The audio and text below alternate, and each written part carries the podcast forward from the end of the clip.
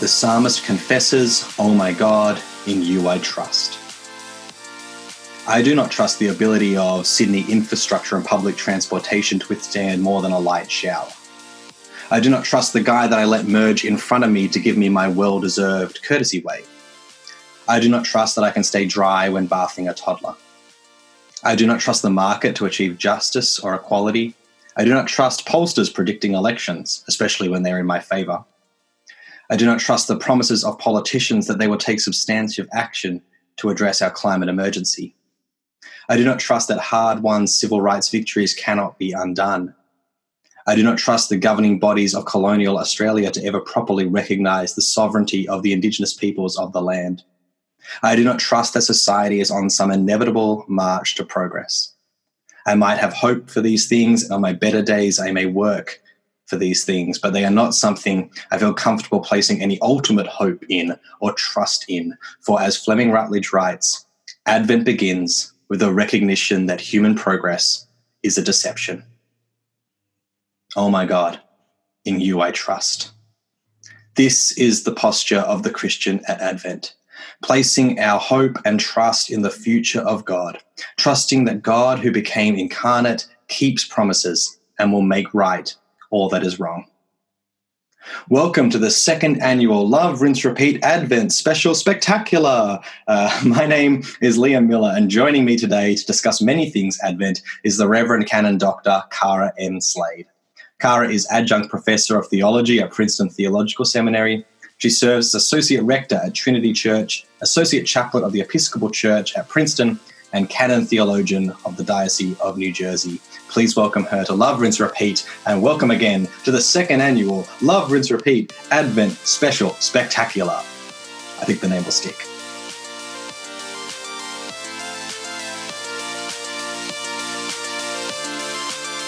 Well, Kara, welcome to Love, Rinse, Repeat. Well, so great to be with you, Liam, and so great to be with with all of your listeners. That's excellent. Well, we're we're actually toward the end of Advent. Uh, this is going to come out right on the in the last few weeks. So I guess I can ask, how was your how was your Advent season been so far?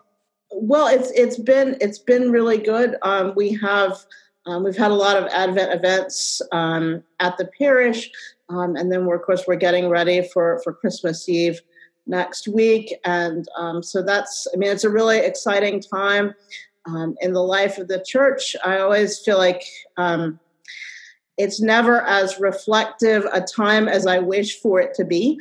Um, I think that's a, a, common experience for everyone. Um, but still, you know, I try to try to sort of fit some fit some extra time for for reading and and for for prayer in this season. Um, but uh, of course, um, uh, between um, social things and church work, it does get busy. Yeah. Yeah, indeed. And maybe we'll talk a bit about that, how we yeah. hold these things together in our world. Uh, this is another kind of warming up question. This is mm-hmm. normally at this time of year, I might ask someone what's their favorite Christmas movie, but uh, and you can and you can answer that one. But also, since Advent is the topic, I guess the question is: Is there a favorite Advent movie, or, or even are there Advent movies? Uh, oh goodness so gracious! um, I'll have to think about the Advent movie thing, but I, I will um, I will wade into controversy um, and say that my favorite Christmas movie is the original Die Hard. um, I do believe that Die Hard is a Christmas movie, um, and it is it is a habit of mine to watch it every year. Um, and uh, you know, it's almost it doesn't feel like Christmas tide without without mm. a, a watching of of Die Hard. Um, I think Advent is a little bit um, more tricky to um, to put into um, put into you know movie terms. Um, you know, I think that one um, one maybe that that comes to mind right now is uh, To the Wonder, the Terrence Malick movie, which is you know, at once it um, it shows so much of the um, the brokenness of the world, the presence of sin in the world, and yet also um, gestures towards the possibilities of Christ among us. Mm. Um, towards the end of the film, and I mean, it's a very Kierkegaardian movie. It's um, it's almost like a, a, film of works of love in some ways, but um, but that's that can be kind of a um, an Advent movie, although it's certainly not a fun fun movie to watch. Um, but that, that's one that comes to mind. Yeah, that's great because that's hilarious. Because I was thinking as I asked you the question, I was like, "Oh, what would I answer this yeah, for?" Yeah. And and and it started to be like, maybe to the wonder, and then you just said it, and I'm like, "Oh, wow!" Yeah. there you go. Yeah, uh, absolutely, uh, yeah. absolutely. And you know the um, the scene in the in the film where the priest is is going around and you hear that you know the Saint Patrick's breastplate, Christ within me, mm. Christ before me, Christ beside me. Um, and I mean, that's really, um, you know, really sort of points towards what um, what it means in the incarnation that that the infinite enters into the finite, right? That mm. the Word is made flesh. Mm. So let's just let's now go into Advent proper here. So uh, one of the questions that someone posed when I asked for questions on Twitter was my friend Adrian Jackson, who asked, you know, what is like I guess the pitch for Advent for low church folks who don't necessarily follow the calendar year? Because I want to assume there's a decent few of them who listen, uh, who may have skipped over this episode entirely because of the title, or maybe go, you know what, I'll give it a go, I'll see. Uh, if you're not someone who generally observes the the church count, the lectionary calendar, church calendar, mm-hmm. lower church kind of engagement, what's what's to be gained from observing Advent or from paying attention to this? Yes, yeah, so um, I'm going to answer this question a little bit obliquely, and that's to say, um, first of all, um, I think it can be tricky for, and this this question comes up. I think um, it's come up quite a bit um, when I was working at Duke Divinity School um, with Lent. You had uh, evangelicals um, really thinking about, well, is Lent something that makes sense for for us to observe? Um, but they would just take out that season, right? Um, and so I'm I'm a little bit hesitant to say um, yes, uh, folks who are in a low church tradition should think twice, you know, to think more about observing Advent if you're not doing the rest of the liturgical year. Mm. Okay, because um, I would never want people to sort of pick out Advent or pick out Lent, especially as the two really penitential times of the year, without knowing that you know Christmas tide is 12 days. Um, Easter is 50 days, right? The season of Easter. And so all of these sort of times of expectation and repentance and um, looking inside ourselves, looking at our world and seeing how um, how many things we long to be redeemed is balanced by um, seasons of joy and feasting. So I think the question that I would like for low church folks to ask themselves and their congregations is what would it mean for our church to observe the liturgical year in total? Mm-hmm. Okay, because um, I don't, you know, I would rather not have folks take take one season out, um, but to say what what would what would happen um, if we started thinking about time liturgically. And the question that um, that sort of feeds into that one is um, start thinking about how you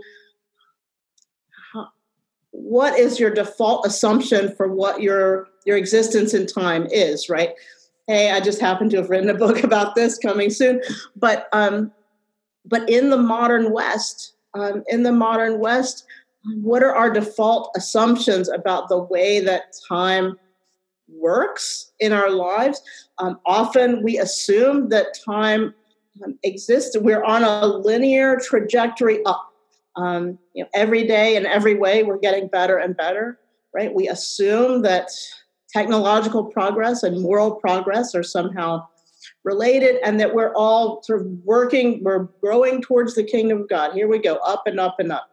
Um, but really, um, if you look at, and you, will see um, uh, folks like uh, Steven Pinker with his book, The Better Angels of Our Nature, really kind of bending over backwards to try to prove that people are becoming less violent as as history goes forward and that human history really is a, a moving staircase right? That's that's all um, drawing us upwards.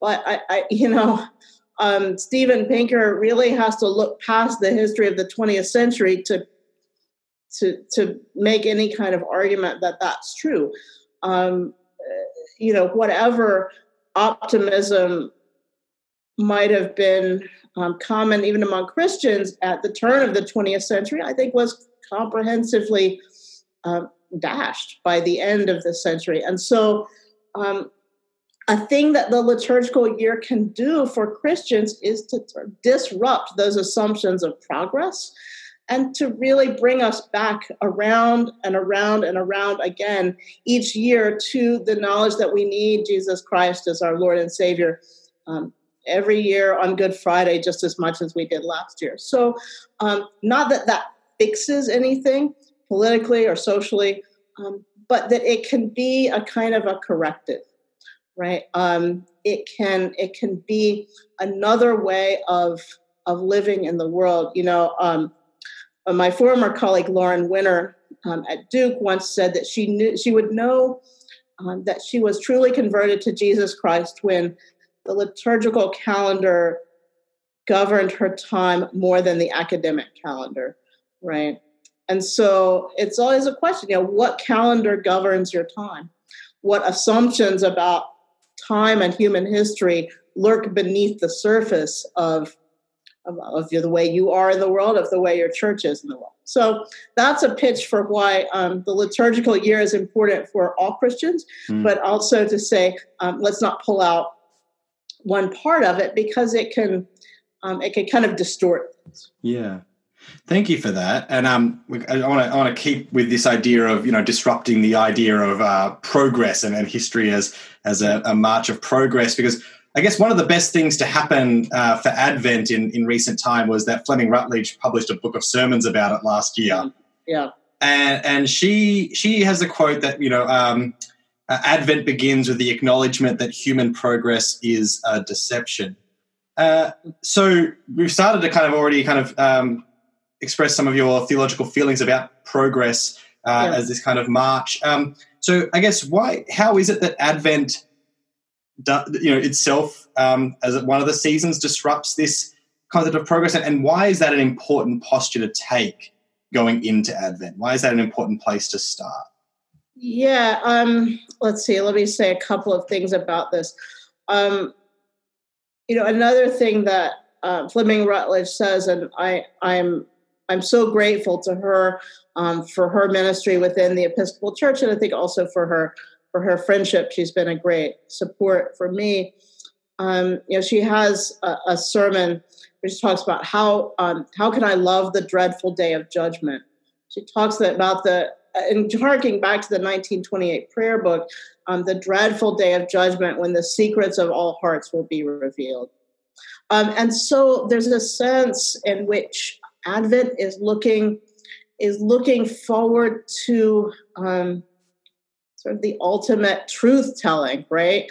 Um, the apocalypse as the showing of everything for what it is. And I think that um, you know we live in in a cloud of um, of not seeing things rightly right? I mean i'm a i'm a really i'm a good pessimistic reformed person. I um you know our vision is clouded. Our vision is clouded. And so um you know we can see things as oh well you know we think that things are getting better or we want to see things a certain way. We desire things to be a certain way. And yet, Advent is a time for really um, hoping for clearer sight.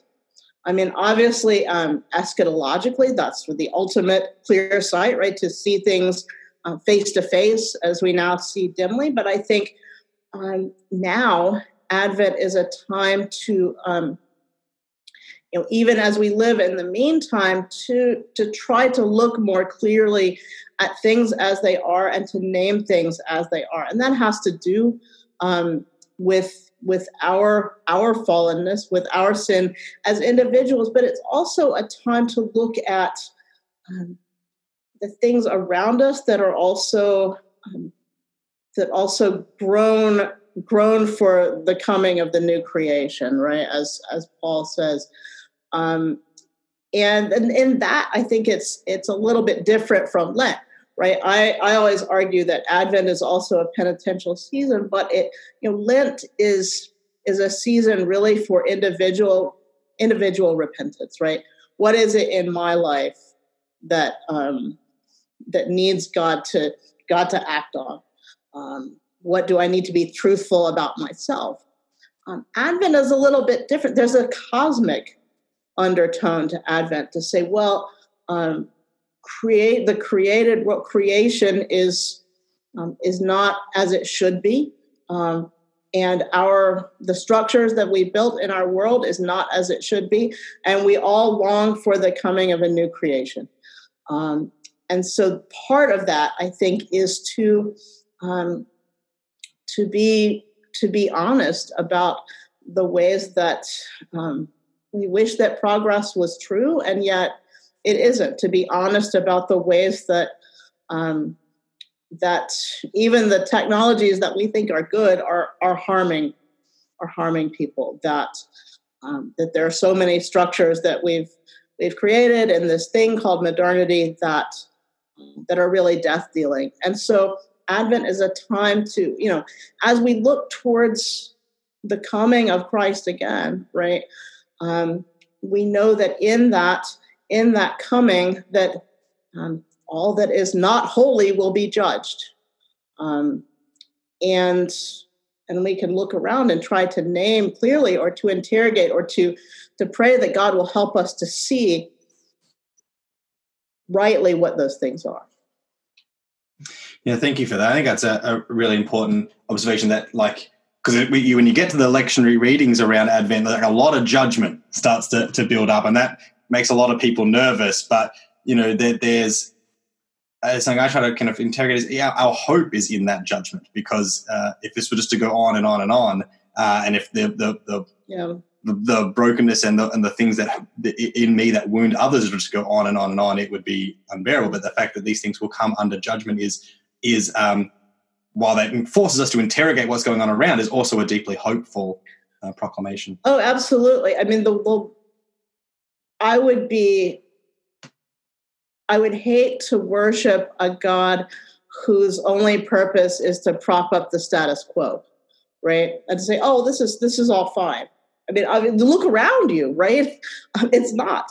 And so, um, so obviously there are things that that fall under judgment and yet at the same time because we look forward to this eschatologically but we also look to to the coming of christ in the incarnation of this one particular event at a particular time and i think that's a really a key to advent as well is that it both looks it looks in both directions okay it's not it's not only a looking towards judgment. It's not only a looking towards um, the, the birth of the baby Jesus, right?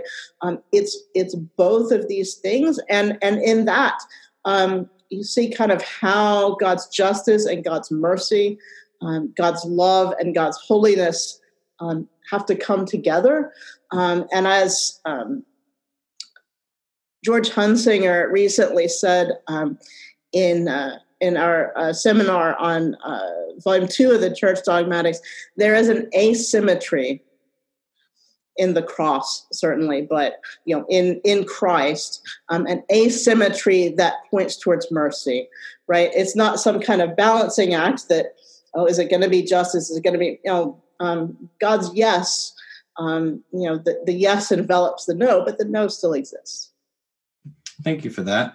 Uh, so uh, just to, to build another question from from Fleming Rutledge, she emphasizes that Advent requires us to look evil square in the face. And we've kind of talked about that need to look around and name those things that are death dealing, name those things that are um, evil and broken in the world. But I guess like it's a, in some ways it's a tricky season to be doing this pastorally because we're going to have lots of people in our congregations where the Christmas season is where grief is felt all the more acutely because it's all about you know so much of the season is about you know family coming together and, and all this.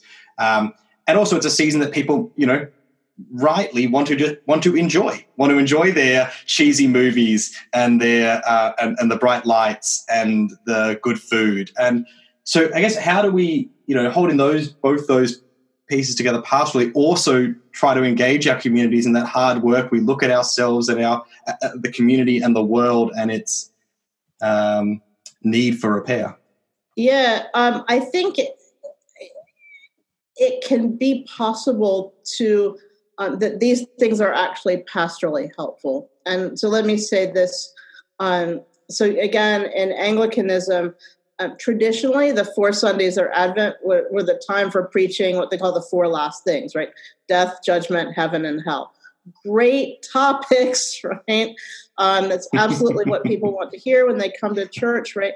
Um, but then now, um, a lot of times people will talk about, you know, we light the Advent wreath, um, you know, the candle of hope, the candle of peace, the candle of, oh, I've gotten it wrong.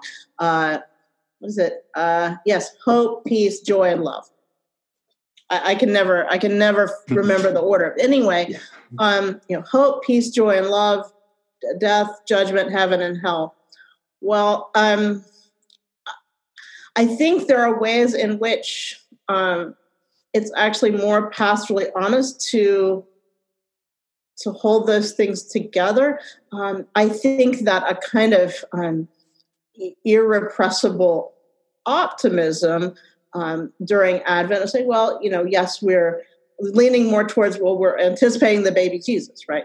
Um, we're anticipating these these joyful things, these you know, the coming of peace, um, and those things are all great those are very necessary those are great those are wonderful things.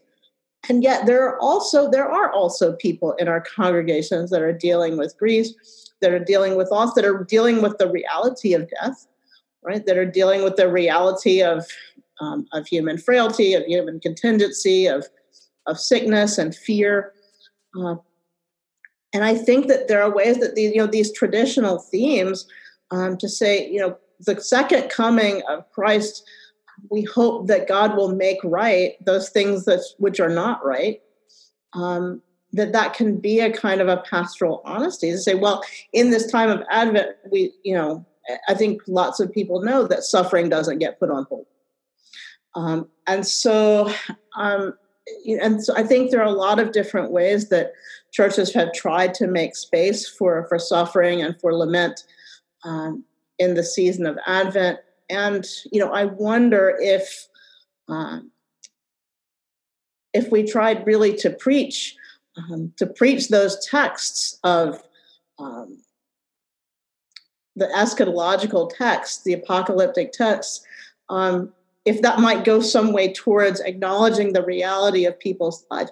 Because I think that if you if we put only emphasis on um, the joy of Christ's incarnation, we expect the incarnation um, that can kind of lay um, add on um, to people's guilt. Say, well, why don't I? Why mm. am I not more happy about this? Yeah. Well, you're not more happy about this because um, we live in a broken world, mm. right? Mm. Thank you for that. That's very helpful. Uh, so I know that your uh, uh, Barth got mentioned in that in that last answer, and I know that you've done a lot of work with him, and, and he kind of talks about uh, you know that every season for the church is is Advent. Uh, and I think that he has that, and I remember back in the day when I used to uh, read more kind of like radical theology of like you know John Caputo, and that they also love the Advent. So we've got two very polar extremes on the theological spectrum there, who uh, really like Advent as this kind of almost eternal season of the church. Uh, yeah. To what extent do we, as we engage directly with Advent, you know, in in, in this in this one point in the calendar year or liturgical year, also then carry this forward uh, as a posture for the church in, in all days?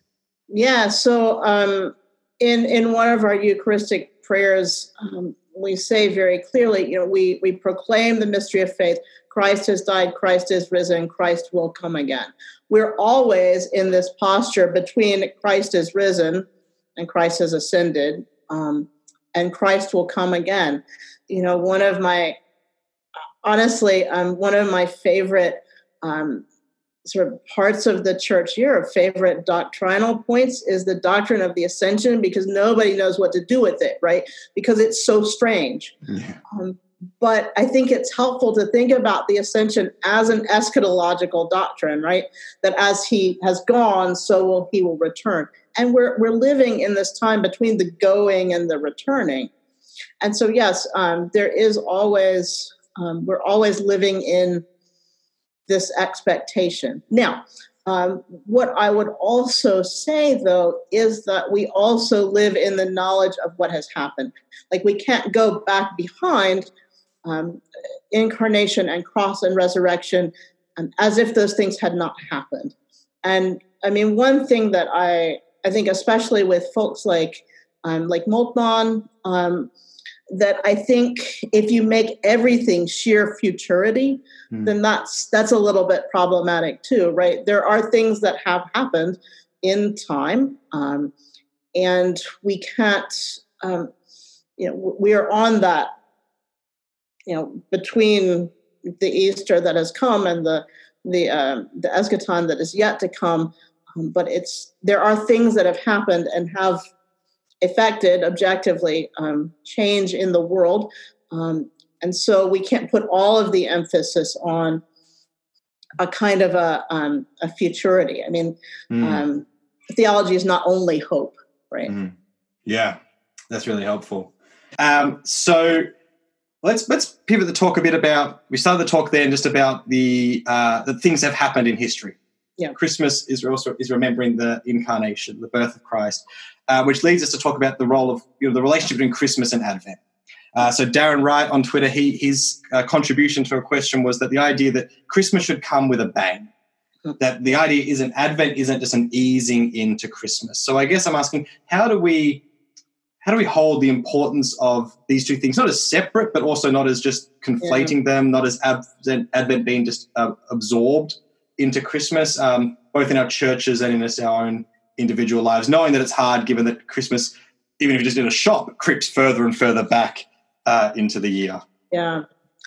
Yeah, um, a couple of things. So, um, one point that I would make is that I think in real churches, it's always very difficult to um, to do this perfectly. Mm-hmm. Um, for example, at Trinity Church, we have our wonderful Christmas pageant with our wonderful children, um, which I would never want to give up. That's happening this Sunday um, at the 10 a.m. service on the fourth Sunday of Advent.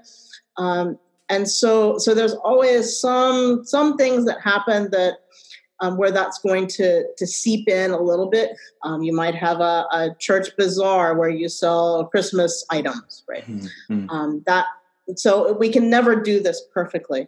I think that things that people can do in their homes um, is that you know it was always a big thing in my house growing up. I grew up Episcopalian. Um, you know, we had the Advent wreath um, at home, and we lit it, um, and that was kind of a big thing. We we we have this reminder um, that Advent um, that Advent is a is a real you know is a separate season. Um, I think that there are a lot of things that people can do to try to kind of restrain mm. decorating um, during Advent. Again, not everyone is going to be cool with that. I mean, some people like to put up their decorations. I know Fleming Rutledge is really is really keen on this. I mean, she'll do no no red and green, nothing. She'll just have maybe some greenery and some candles, right? Um, and so I know she's she's very in, insistent that no, you don't decorate before before Christmas Eve. I do think that in the church, though, certainly liturgically, there's a there's a disjuncture, right? Um, there definitely there are there's a different collect, a different prayer of the day, right? That says, you know, now this has happened. Um, it's important that there's different music. Um, Advent hymns are very different than Christmas hymns, and I think we really try hard not to do.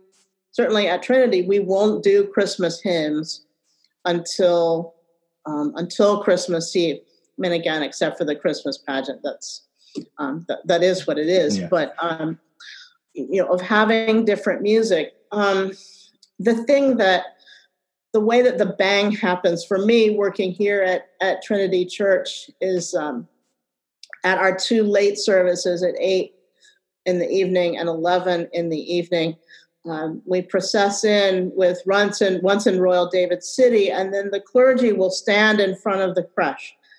Um, and the choir will start singing. Um, it's from Bach's Christmas Oratorio, you know, and there were shepherds watching in the fields by night, and the angel said, "Fear not." And then they, you know, the choir will come in and all sing together. break forth, O beauteous heavenly light, and usher in the morning. And that's that's kind of the moment that's the bang for me. And I think the ushers actually jack up the lights at that point, right? Break forth, O beauteous light. And that's I think that's the kind of thing um, that you know liturgically that we can do. Say yes, this is this is an unexpected thing, right?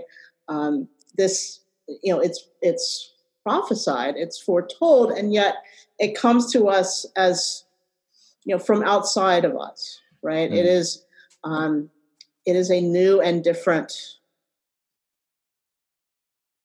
way of our being in relationship with God. Um, so I think there are a lot of things that can be done liturgically for that. You know, again, um, I never want to add on more more guilt to guilt. Um, uh, you know, people have uh, feel terrible about their Christmas not being what they think it should be. And I don't want to say don't make you know I don't want you to feel guilty because your Advent isn't what you think it should be. You know, but um, but I think that there are there are some things that we can do um, to not just start um, Christmas after th- so after Thanksgiving in the U.S. Right? Um, you know, I saw on Twitter a uh, someone saying, "Well, we could we should just give up Advent because the secular culture it's the Christmas season and you know fine we've we've lost that battle." I think it's a you know it's something worth doing to say no this is this is what the church has decided the season is going to be. It is a it's a helpful season, I think, and certainly not to. Um, it's not a time to capitulate to what um, uh, what capitalism wants us to do in this season. Right? Mm, I think that's really helpful. Uh, a couple of weeks ago uh, on the podcast, we had Katherine Sonderegger on, and um, she was talking about I was asking her about preaching as as invitation and announcement rather than uh, exhortation. Yeah. Um, and I feel like Advent is is the kind of perfect season to to remind ourselves of this, given that so much of all of Advent is out of our hands. Um, the, the coming again and, and the incarnation of both God acting. Uh, so I guess I, I, don't know if you have any thoughts on on how we can almost use Advent or how Advent, what you know, Advent can be almost this check uh, in the way we think about how we are uh, preaching when we step into the pulpit? Yeah, um, you know, again, uh, Fleming just did uh, the clergy conference for the Diocese of New Jersey. It was wonderful to have her with us, and at that event, she, you know, she reminded us, I think, very visibly, um, that you know, preaching should be a time when you know we get up in the pulpit and say, "I have news." I have yeah. news to announce to you. And yes, what better time than Advent say, I have news. Mm. Christ is coming. um, Aslan is on the move, as um, as as C.S. Lewis puts it in um, *The Lion, the Witch, and the Wardrobe*. And that is that is an announcement, right? And this is something that um, is not about us doing things. You know, um, some advice that that she gives and that I try to give folks as well um, is that you know our sermons shouldn't end with a to-do list. They should end with a promise right? Um, a promise that god has done things in the world that god will continue to do things in the world.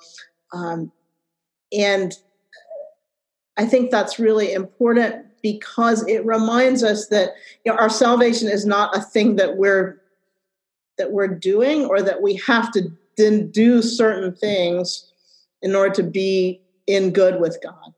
Um, and not to say that that our our salvation should not issue forth in fruits, but to say that um, what we do as Christians is not does not pivot on a to do list, um, even of the most well intentioned um, seeking after justice um, in the world. That that's not that's not what this is about um, in the first instance, right? And um, I think I think that in general, preaching certainly in mainline churches um, would be well served to focus more on what God has done and what God is doing um, than what we are doing, either towards God or towards the world.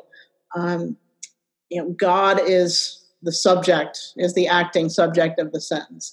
Um, but I think too often in our preaching, we want to make us the acting subject, us um, thinking towards God as kind of the good religious subject um, of, of liberal theology, or us um, going forth in relation to our neighbors um, without having received the work of God in Christ first. And so I think it's just important to get things the right way around. Um, and I think that Advent is certainly a time for us to to do that because our you know our texts are all about what God has done, mm. what God will do, mm. um, and not um, and we're we're called to be ready, and that's kind of it, right? yeah, yeah, um, that's great. Uh, what does what does the Reformed tradition bring to Advent? What does Advent gain from from from conversation with the Reformed tradition? Yeah, um, well, I think um, I did see that question on Twitter, and I've been thinking about it today. Um, as I said earlier, um, I think one thing is um, a knowledge of how how much we see through a mirror dimly, right? Um, that that we should always be questioning um, whether we're deceiving ourselves and praying for, for clearer sight, um, clearer scriptural sight. Um, I think that, that the Reformed tradition can also help us see um, the depths of the ways that sin pervades all that we do. Um, you know, I always I tell people that um, when I was in when I was in graduate school, when I was in seminary, and then in my PhD program, that Willie Jennings convinced me of the doctrine of total depravity by pointing towards um, the way that that racism works in the United States, right? Um, that the the absolute depth of sin, um, and to really realize what it means for ourselves, and then also for for the world around us to say that you know no one is righteous, no, not one. Um, and I think Advent is a particularly helpful time to remember that as as it's a time to to hope for clearer sight, even though we know how absolutely deeply our sight is um, is obscured. Thank you for that. Yes, it was uh, Benjamin Williams. I think you asked that on Twitter, so I'll shout him out there. It was a great question. Something I, I've thought about occasionally, I don't know if I have a good response, but help, uh, perhaps you'll be able to help me, is um, so with Advent deals a lot in dark and light uh, as symbols. Uh, and that's, you know, comes out of scripture and comes out of deep liturgical language. But you, know, you brought up then the, you know, the racialized context of the US and, and, and you know, Australia has that, has a highly racialized context too, a deep history of racist violence and, and prejudice uh, which you know deals in darkness associated and blackness associated with evil and light and whiteness associated yeah. with good. And I'm wondering how you have found trying to navigate that, where yeah. these are rich symbols uh, and they come from a context, particularly in the biblical language, where that connotation with skin and thing wasn't mm. um, like what it is now. But it's but we we engage these symbols now. So yeah, I'm wondering how you've tr- navigated that, or your, any thoughts you have on this. Uh, yeah, um, I think a couple of things about this in my own practice. Um, I think that it's important to name every once in a while that that this is a way that this language has functioned um, to um, to mark some people, some places as um, places of damnation, and other places as places of salvation, right? Um, and to map those on top of um, of race um, and and of geography, right? And so I think it's important to teach that um, the the way that that's been been used in history. You know, um, when you look at someone like like Hegel saying, "Well, of Africa, I have nothing to say. Africa is outside of history." Right? Um, the mapping of of darkness, of blackness onto somehow being outside of history or outside of grace, right? This is this is a space that is devoid of God. Um, I think so. I think that's a thing to be taught because a lot of church folks just don't know that history. Um, I think in my own preaching, I tend not to lean on those images. Okay, so I think that there are other certainly they they present themselves in Scripture, but it's not a pivotal image in my own mm. sermons. Okay, mm. and I think there are other ways to describe that that don't um, that don't harp on that point. I mean, I would not want to see that language excised. Right? I think I think that it's a much better way to go about it than to say, "Hey, um, this is this can be problematic," um, but also that um, this is this is in Scripture. This is not, you know, it isn't something that we have the option to to get rid of, um, and so let's be honest about the history of its interpretation. Um, and yet, you know, it can also be a powerful image, especially insofar as, um, you know, the ways that um, we can experience times in our own lives as times when we feel um, separate from um, from lightness or from from the sort of the illumination of God's presence. Um, and you know, certainly when people talk about depression, they talk about it in terms of a kind of a darkening. Um, and I think that that's you know that that can be that can be true in people's lives, and certainly for um, not for you, but for those of us in the in the northern hemisphere, we um, you know sort of the language of um, of darkness and light can be mm. um, is significant for us just because of the way that the um, the way that the day is shortened and then lengthened yeah. around around Christmas time, right? And so, mm. um, so certainly those, and but that's not a universal, right? Um, so, so it's complicated, but I think that the key is is some kind of honesty about um, how those how those how that language has functioned and how it, it can't be a universal, right? Um, and and it's not um, it's not equally obvious to everyone as to what that means. Thank you for that. That's that's really helpful. I have a final question from Facebook, and then and then okay. one last little fun question to. Tag it off. So um, this comes from Amelia Co Butler. She wanted to know about. Um, she was thinking about liturgical missiology, uh, and mm-hmm. this, this question, I guess, is nice because of your uh, your previous work with uh, with NASA. So. Uh, with space science reminding us of different concepts of time and eternity, uh, what does it mean to try to unpack the promise of heaven in the four weeks of Advent? Oh wow, um, you know, I think one thing that I would say is that, um, I, you know, my um, my engagement with science is is a bit as a as a repentant science person, and so um, in some ways I'm very reticent to let um, a particular scientific knowledge kind of drive the bus on doctrine, um, especially insofar as scientific knowledge keeps changing, right? Saying, oh, well, this is something that then we have to let affect the way that we think about um, the way that we think about God's act in the world. Uh, but then that might change later. I mean, look, for example, you know, Pluto was a planet and it's not a planet, and then maybe it's a planet again. I don't know. Um, but uh, so that's you know mm. i'm always very very reticent about you know sort of science as an authoritative thing mm. right because it's a lot more pliable than that um what can we say about heaven and advent um we can say that it's it is epistemologically closed to us right um it is something that is um beyond any of our knowing and probably beyond any of our imagining. Um, mm. and, and, so, whatever it is, it is probably nothing like what we can think or imagine. Um, and actually, I have I have no problem with that because uh, because of, this is actually a scientific thing.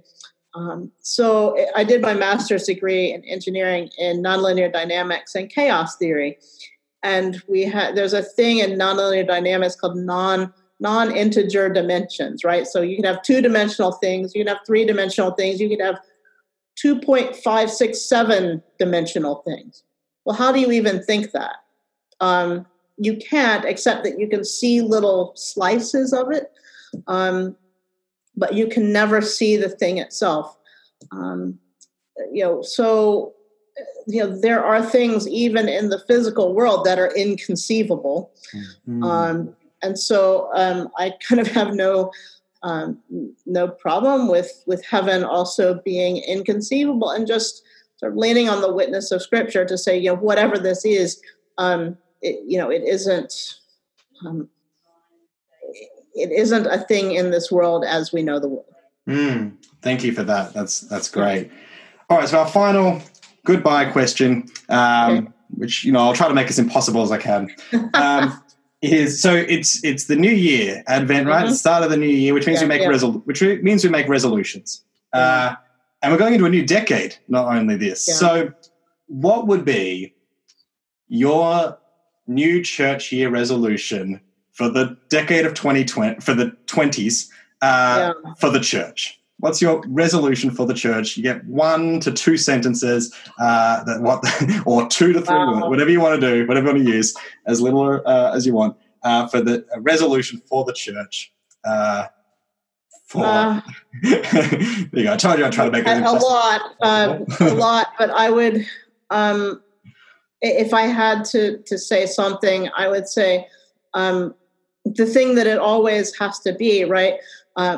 Uh, we preach Christ crucified, um, resurrected, and coming again. And I think that if we don't keep that central, then we kind of lose sight of why we're a church, right? So, um, you know, it's foolishness to the world, and yet um, it's our salvation. So that's it.